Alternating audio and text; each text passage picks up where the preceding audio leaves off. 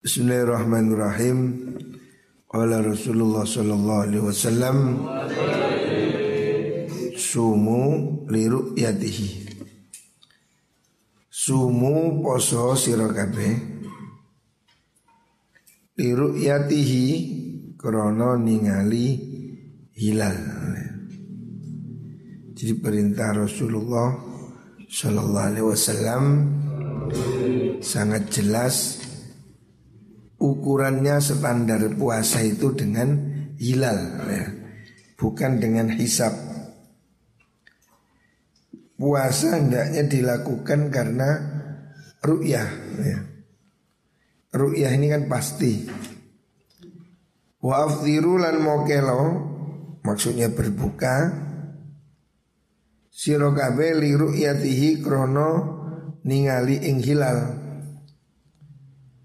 Orang puasa awal Ramadan harus berdasarkan ru'yah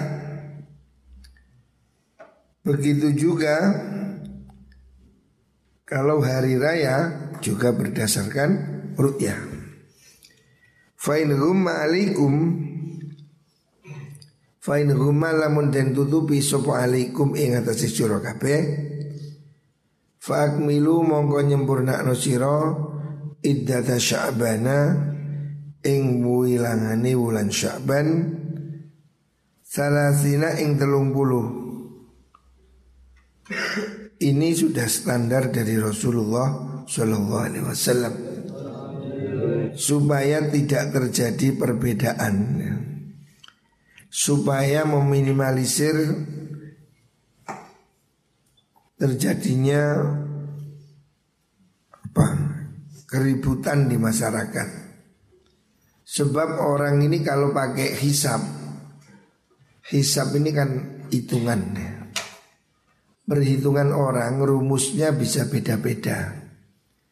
Tapi kalau ru'yah itu kan mata telanjang lihat ya, fakta. Gitu.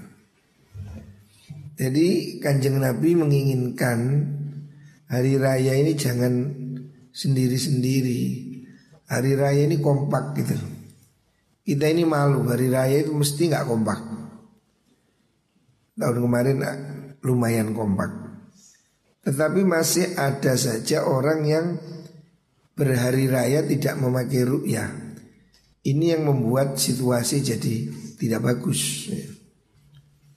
Ormas-ormas seharusnya tidak boleh membuat penentuan hari raya penentuan awal Ramadan dan awal kenapa niku Syawal ini sepenuhnya harus ditetapkan oleh pemerintah supaya tidak silih ginji ya. Tidak tidak pertentangan. Dasarnya jelas ru'yah. Kalau ru'yah tidak tampak maka cukup ditambah satu hari. Disempurnakan tidak usah dikira-kira. Rawal Bukhari. Selanjutnya As-sumtu sayyidul akhlak As-sumtu utawi menang. Ya. Sifat pendiam. Iku sayyidul akhlaki Gustine akhlak. Diem itu akhlak yang tertinggi kita ini masa kecil perlu waktu mungkin enam bulan supaya bisa bicara. Tetapi kita perlu waktu lebih lama seumur hidup untuk belajar diam. Belajar diam lebih sulit ya. Belajar bicara anak kecil dilatih tiga bulan enam bulan udah pinter. Tetapi belajar diam ini sulit. Dunia ini jadi ribet ya, banyak masalah. Seringkali ya karena urusan omongan. Salah omong, makian, celaan yang ini bisa sampai menjadi perang. Makanya Rasulullah SAW mengingatkan diem itu adalah akhlak tertinggi. Hendaknya kalau kamu tidak bisa bicara yang baik Lebih baik diam. Urusan dunia ini akan segera selesai Kalau orang-orang yang tidak ngerti itu diam. Ruwet ini karena orang yang budu-budu Tua mbah kakian ngomong Semakin tidak ngerti semakin banyak omong Akhirnya ya semakin ruwet ya bukan ahlinya bicara. Terjadilah silang pendapat yang tidak perlu. Makanya kita harus belajar diam. Kalau tidak penting lebih baik diam. Waman tesapani wong iku mazaha guyonan sopoman Siapa orang suka bergurau? Uslu haifam mongkotin endengaken. Sopo bihiman. Orang yang suka bercanda Itu menjadi diremehkan. Orang ini boleh guyon boleh Tapi jangan berlebihan. Nanti kalau kamu ini suka bercanda Suka pura-pura Lama-lama kamu serius juga dianggap pura-pura Seperti cerita bobolnya tembok Cina itu. Saya dulu tahun 2002 ya pergi ke Cina. Di Cina ini ada tembok besar, Great Wall, salah satu keajaiban dunia. Tembok Cina ini besar sekali, jadi tebal temboknya ini mungkin setebal bangunan ini. Tebal, jadi di atasnya diliwati mobil bisa dan panjangnya hampir 700 km. Nggak main-main ini. Panjang sekali. Salah satu keajaiban dunia. Secara akal tembok Cina itu sulit ditembus. Karena tembok ini membentengi negara dan di atasnya ini ada pos pantau pada zaman itu, pada abad berapa itu sudah lama sekali. Mereka menggunakan api untuk sirine. Zaman dulu kan belum ada telepon. Jadi penjaganya itu naik ke atas setiap hari. Kalau ada musuh mau menyerang, mereka menyalakan api. Kalau api di atas menyala, seluruh pasukan siaga. Sehingga mereka sulit ditembus. Tetapi suatu saat pernah rajanya bikin lelucon demi untuk menyenangkan istrinya. Istrinya ngambek, nggak mau senyum, dibikinkan lelucon. Diajak naik ke atasnya tembok, tidak ada musuh, tiba-tiba dinyalakan apinya itu. Karena apinya dinyalakan, semua orang panik, pasukan bergerak sehingga kemudian terjadi keributan tetapi tidak ada apa-apa.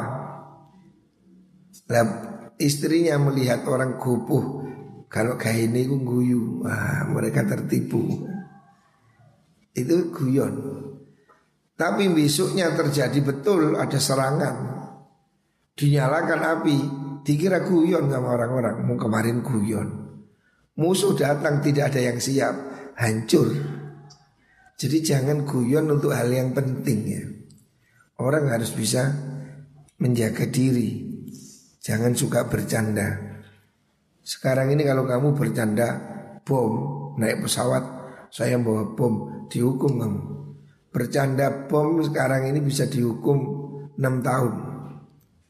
Karena kan bisa membuat orang panik walaupun itu bohong. Pokoknya kamu sekarang di bandara guyon. Bawa apa itu? Bom. Oh ditangkap kamu. Walaupun guyon. Karena itu bisa membuat kepanikan. Orang jangan suka bercanda, nanti kamu akan diremehkan. Rawahud Dailami an Anas. Selanjutnya as-salatu fi jama'atin ta'dilu khamsan wa ishrina salatan. As-salatu ta salat fi jama'atin ing dalam jamaah. Iku tak dilum bandingi opo salat sholat jamaah bandingi homsan ing limo wa isrina lan rong bulu apa nih sholatan sholate sholat jamaah itu derajatnya 25 kali lipat hadis lain 27 kali lipat artinya sholat jamaah ini jangan diremehkan ya apalagi jamaah subuh. Kalaupun kamu tidak bisa jamaah di musola, jamaah dengan teman, jamaah di rumah. Saya sendiri kalau tidak jamaah di musola ya jamaah sama istri, karena istri saya di rumah jamaah sama istri.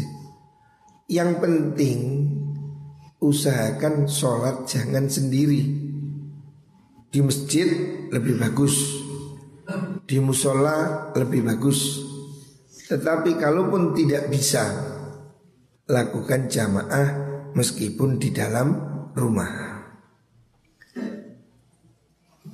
Terus faida sholaha nalikani sholat sapa wong? Sholat ha ing jamaah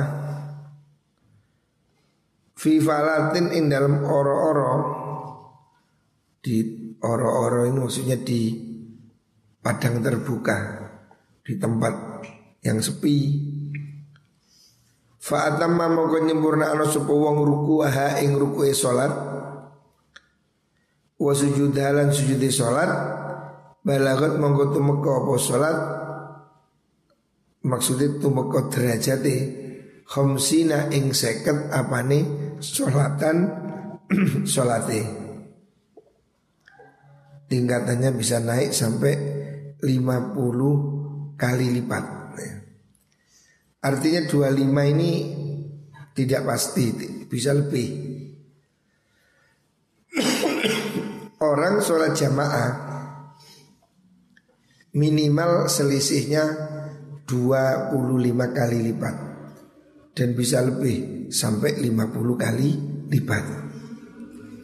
Makanya kesempatan sholat jamaah ini manfaatkan. Apalagi di pondok. Kesempatan ini. Di rumah belum tentu bisa. Di pondok jangan disia-siakan. Rawahul Hakim An Nabi Sa'id. Selanjutnya as-salatu imaduddin As-salatu miftahu kulli khair. As-salatu ta salat iku imaduddin Tadi jagai agomo. Salat ini tiang agama.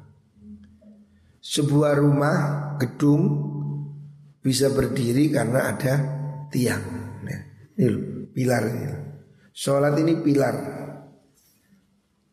Bangunan ini kalau tidak ada pilar Rubuh. Sholat juga begitu. Orang kalau sudah tidak sholat Agamanya rubuh ya. Orang Islam tidak sholat Agamanya rubuh. Seperti rumah tidak ada tiang As-sholatu dari sholat Iku miftahu kulli khairin. Jadi kuncinya saben-saben kebagusan. Sholat itu kunci semua kebaikan. Karena sholat ini Menurut Imam Ghazali Mempunyai rahasia-rahasia ya Siri-siri Yang dibahas dalam kitab Ihya Sholat ini mempunyai berbagai macam siri ya. Makanya disebut dengan imat pokok tiang ya. Sebab di dalam sholat ini mencakup semua kebaikan. Sholat itu yang sangat penting ada nilainya apa? Tawadu Orang sholat ini kan menunduk, diem, tawadu Walaupun jenderal tidak boleh sholat sambil hmm, Mau ini ya Walaupun presiden sholat menunduk nah, Hadap ke bawah Ini sholat ini kan mengajari orang untuk tawadu ruku, sujud ya. Giat. Kan nggak boleh sholat itu mbak lembean, tegas, duduk, ruku ya. Menghamba. Puncak dari sholat itu menundukkan kepala wajahmu. Manusia ini kan wajah ini organ paling penting. Ditaruh di lantai. Lantai ini kan tempatnya kaki. Jadi ketawaduan tertinggi sudah. Kalau sudah kepalamu taruh di tempatnya kaki. Ya. Makanya soal ini penting sekali. Mengajarkan orang hidup yang tawadu. Ya. Asar sujud itu ya tawadu itu. Orang muslim harus tampak efek dari sujud. Simahum fi wujuhihim min atharis sujud. Tampak di wajahnya bekas sujud. Ini yang tampak bukan berarti kepalanya harus gosong, batu hitam, kayak silite wajan, bukan itu. Asar sujud itu tawadhu itu. Efek dari sujud itu kerendahan hati. Bukan jidat hitam. Nabi Muhammad Wasallam kanjeng Nabi itu jidatnya tidak hitam. Gak ada kok hadis yang meriwayatkan kanjeng Nabi jidatnya bendul. Tidak ada. Kanjeng Nabi jidatnya gosong, tidak ada. Saya melihat orang-orang hebat seperti Said Muhammad bin Alwi al-Maliki ahli hadis itu jidatnya nggak hitam. Saya lihat Kiai Hamid jidatnya nggak hitam. Jadi efek sujud itu bukan di jidat. Efek sujud itu dalam perilaku. efek sujud itu adalah sikap tawaduk ya. Itu yang penting. Kalau jidat hitam ditutup ya iso. Ndasmu tutup nah. Jadi efek efek sujud itu bukan jidat yang hitam, tapi hidup yang tawaduk, ya. rendah hati. Itulah si mahum fi wujuhihim min athari sujud. Selanjutnya Rawat Tabrani. As-salatu fil masjidil haram bimi'ati alfi salatin. As-salatu tay ganjarani salat fil masjidil haram indal masjidil haram iku bimi'ati alfi salatin kelawan satu sewu salat. Orang sholat di Masjidil Haram di Mekah pahalanya setimpal seratus ribu kali lipat. Jadi kamu sholat satu rakaat di Masjidil Haram dibanding sholat di Indonesia seratus ribu kali lipat. Bayang ya, seratus ribu kali biro. Sehari kamu sholat berapa kali? Lima kali. Berarti setahun berapa kali? Kamu hitung lah Umpamanya 5 kali 360 365 Ya itu sekitar hampir 2000 Satu tahun. Padahal satu hari saja. Satu kali saja Sholat di Masjidil Haram. Sama dengan seratus ribu kali Dibanding di luarnya Masjidil Haram Makanya semua orang Islam ini kepingin ke Mekah. Kita semua ini kepingin umroh, kepingin haji. Karena apa? Sholat di sana ini tingkatannya seratus ribu. Bayang ya Seratus ribu kali. Ini sama dengan berapa Berapa tahun kira-kira ya? Satu tahun aja kita sholat. Makanya sholat zuhur satu tahun berarti ya 365 kali kan? 10 tahun 360 Wah Sama dengan sholat 30 tahun ini ya. Lebih. Tidak terkira. Artinya pahalanya ini sedemikian besar. Makanya bisnis umroh ini selalu menguntungkan. Sebab tidak ada matinya Sekarang ada covid ini turun. Tapi semua orang masih kepingin ya. Kalau dibuka Orang pasti kepingin ke Mekah. Bukan untuk rekreasi. Kalau rekreasi di tempat lain banyak. Tapi pahalanya inilah Yang tidak terhitung. Sholat di Masjidil Haram pahalanya seratus ribu kali. Oh, topi seratus ribu kali lipat. Nah. Wassalatu te sholat fi masjidi ing dalam masjid ingsun. Maksudnya Masjid Nabawi Medina. Iku bi alfi sholatin kelawan sewu sholat dibanding dengan selain di Madinah. Jadi sholat di Medina satu rakaat sama dengan sholat di Indonesia seribu rakaat. Ya. Maka Mekah Medina ini top ya. Mekah seratus ribu, Medina seribu bandingannya. Wah bunyi Wa sholat utai sholat fi baitul maqdis Ing dalam baitul maqdis Masjidil Aqsa Palestina Iku bi khamsi mi'ati sholatin Kelawan bandingan 500 sholat. Jadi tiga tempat ini spesial. Mekah, Madinah, dan Masjidil Aqsa. Saya Alhamdulillah sudah pergi semua. Saya pergi ke Masjidil Aqsa dua kali. Tahun 2005 dan 2010. Tempatnya sebetulnya indah ya. Tapi sayangnya hari ini masih dikuasai Yahudi, masih dikuasai Israel. Seandainya sudah bebas, kita pasti kepingin ke sana ini. Masjidil Aqsa hari ini masih dikuasai Zionis. Ini fadilahnya 500 kali Yang paling gede adalah Masjidil Haram Muka-muka kabeh ditakdir bisa ke Mekah Kita semua ingin bisa dimudahkan ke Mekah ya. Berkali-kali Muka-muka dibaringi rezeki Amin Allahumma Amin ya. Mekah, Medina. Pahala di situ berlipat ganda, dosa juga sama deh. Makanya di situ jangan sampai orang maksiat ya. Cobaannya juga berat. Pahalanya besar, dosa juga besar.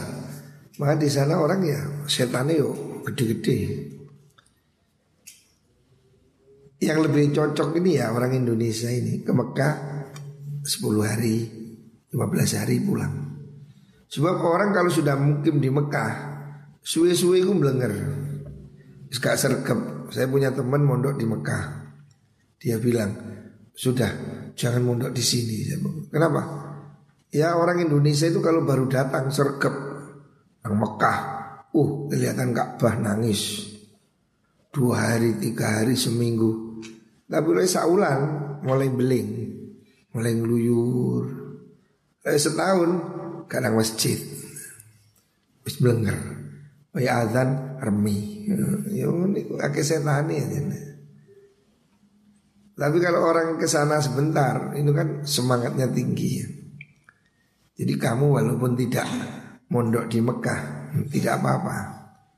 Yang penting kita selalu ingin beribadah di Mekah. Rawal Tabrani. Selanjutnya as-salatu bunyi alayya nurun ala sirat. As-salatu ta maca selawat alayya ing atase ingsun iku nurun dadi cahaya. Salawat kepada Rasulullah sallallahu alaihi wasallam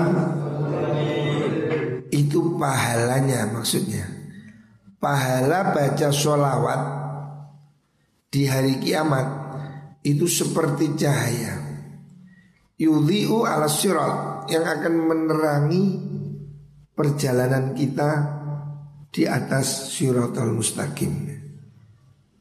Manusia ini kan kita semua ini besok hari kiamat dibangkitkan dihisap terus berjalan melewati siratal mustaqim. Lah orang yang ahli baca sholawat Orang yang memperbanyak baca sholawat Itu akan diterangi ya. Orang ini kalau terang kan bisa milih jalan. Tapi lah petang kesandung. Nah kesandung kayak kuno deh Nyemplung nang neraka. Karena sirat ini ada di atas neraka. Jadi Kalau kesandung nyemplung Makanya perbanyaklah membaca sholawat ya. Sebab sholawat ini akan jadi kunci keselamatan. Baik di dunia sampai di akhirat. Kenapa sih kita ini kok baca sholawat? Apa Nabi itu nggak selamat? Kok didoakan? Allahumma sholli Ya Allah berilah rahmat Wasalim dan keselamatan. Apa kanjeng Nabi tidak selamat? Lu kanjeng Nabi ya full selamat kita ini bersolat pada Nabi ini untuk kembali kepada kita. Curi ibaratnya jeding, jeding penuh, diisi supaya apa? Amber. Lo kita ini mengharap ambernya inilah, luapannya inilah. Kanjeng Nabi ini kalau ibarat jeding full, rahmatnya full. Kita bersolawat ini supaya full ini meluber ke kita. Ya. Sesungguhnya kita baca sholawat itu mendoakan kita sendiri. Karena kita bersolawat akan mendapat 10 kali lipat. Siapa orang baca sholawat 10 kali Dia mendapat sholawat 100 kali. 10 kali lipatnya. Makanya perbanyak baca sholawat. Meneng-meneng gitu loh. Sallallahu Muhammad Sallallahu Muhammad Sallallahu Muhammad kalau bisa satu hari seribu. Sallallahu alaihi Muhammad Sallallahu alaihi Wasallam Menang-menang Sallallahu alaihi Sallallahu alaihi Kalau bisa satu hari seribu. Hari Jumat dinaikkan sepuluh ribu. Siapa orang sehari baca sholawat seribu ya? Amalkan seribu Sallallahu alaihi wasallam. Benan dindi melaku-melaku Sallallahu alaihi wasallam Bet nopo salah. Pokoknya menang-menang Sallallahu alaihi Benang pasar, benang dindi Seribu kali. Hari Jumat sepuluh ribu kali. Jadi kunci keselamatan dia. Rezekinya dimudahkan oleh Allah. Hidupnya dibahagiakan oleh Allah. Barokahnya Sholawat pada kanjeng Nabi. Jadi hendaknya Kita ini rajin Sallallahu alaihi wasallam Menang-menang Sallallahu wasallam Perbanyak sholawat ya. Sholawat itu akan membuat kita selamat nanti di hari kiamat. Faman mengkotai sapani wong iku sholat mojo sholawat sopaman. Siapa membaca sholawat? Aliyah ingatasi ingsun yaumal jum'ati dalam dino Jum'at Siapa orang baca sholawat pada hari Jumat Samanina kawan ulung bulu apa nih marrotan ambalan Siapa baca sholawat 80 kali? Gufirat mengkoden sepuro lahu maring man. Apa dhunubu thamanina aman? Dusone Wolung puluh tahun. Waduh ini Hari Jumat. Perhatikan. Hari Jumat itu hari yang penting Untuk membaca sholawat Siapa orang baca sholawat pada hari Jumat 80 kali ya. Ini biasanya dilakukan Ba'dal Asar. Ataupun pagi juga boleh. Siapa orang membaca sholawat 80 kali pada hari Jumat Maka dia diampuni dosanya 80 tahun. Dosa kecil ya. Dosa-dosanya diampuni oleh Allah. Makanya tidak ada alasan. Kita jangan sampai males membaca sholawat. Wis solawati terserah. Mau yang panjang boleh Solawat nariyah. Lebih panjang lagi Solawat masyisiyah Solawat dan lain-lain. Ada ratusan teks solawat Yang sedengan Yang sedengan ya Solawat nariyah Atau solawat munjiat Dua solawat ini paling populer. Kalau kamu bisa wiritannya ya sholawat nariyah atau sholawat munjian. Allahumma salli ala Sayyidina Muhammad Salatan tunjina biha min jamil ahwad afat Harus hafal Sholawat munjiat ini wiritannya kiai-kiai Ayah saya dulu wiritannya ini Sholawat munjiat ini Terutama malam Jumat Kalau kamu punya hajat mau tes, mau ujian, mau apa pun, baca sholawat munjiat malam Jumat seribu kali. Siapa orang baca sholawat munjiat seribu kali pada malam Jumat, maka insya Allah 99,9 persen urusannya dikabulkan oleh Gusti Allah. Jadi malam Jumat sing akeh maca sholawat. Sholawat munjiat. Boleh sholawat nariyah juga bagus. Sholawat nariyah setiap hari pagi sore baca sholawat nariyah sebelas kali. Kalau bisa setiap baca sholat baca sholawat nariyah sebelas kali. Siapa orang baca sholawat nariyah sebelas kali setiap baca sholat maka dia akan dimudahkan rezekinya. Jadi wong sing dagang, wong sing bisnis, wiritani sholat nariyah nih. Sebab Allah ini memberikan ya lantaran sholat nariyah ini mujarab ya. Saya melihat orang ahli sholat nariyah itu rezekinya top lancar. Apalagi kalau kamu kuat 4444 kali. Ini top ini. Dosis tertingginya itu 4444. Dosisnya sholawat nariyah. Guru saya dulu ngijazahkan begitu. Kalau bisa wiridan sholawat nariyah 4444. Papat beng, papat, pat, pat, pat. Ini kalau kamu ada hajat penting baca ini. 4444 Insya Allah dimudahkan oleh Allah. Contoh ini contoh ini. Saya kemarin mau beli tanah itu Yang di depan SD itu. Gak punya uang saya. Bismillah Saya ajak baca salawat naria Alhamdulillah Allah itu memberi cara yang gampang. Del del del ada duit. Kemarin ada tanah dijual itu saya Bismillah Barokah salat nariyah 4444 Ini mujarab ya. Siapa orang punya hajat penting Bacalah sholawat nariyah 4444 Ini saya sudah membuktikan Ya terakhir kemarin kita beli tanah itu. Tiba-tiba ada orang jual tanah. Bismillah. Saya sebetulnya nggak punya uang. Coba yakin sholawat nariyah 4444 Allah beri langsung gampang. Kalau tidak kuat Ini boleh dibaca bareng-bareng ya. 4444 bisa dibaca anak samondok. Umpamanya ini ada anak 200 Ya berarti dibagi 200 Per orang dapat berapa? 200 kali berapa? 200 kali 20 berapa?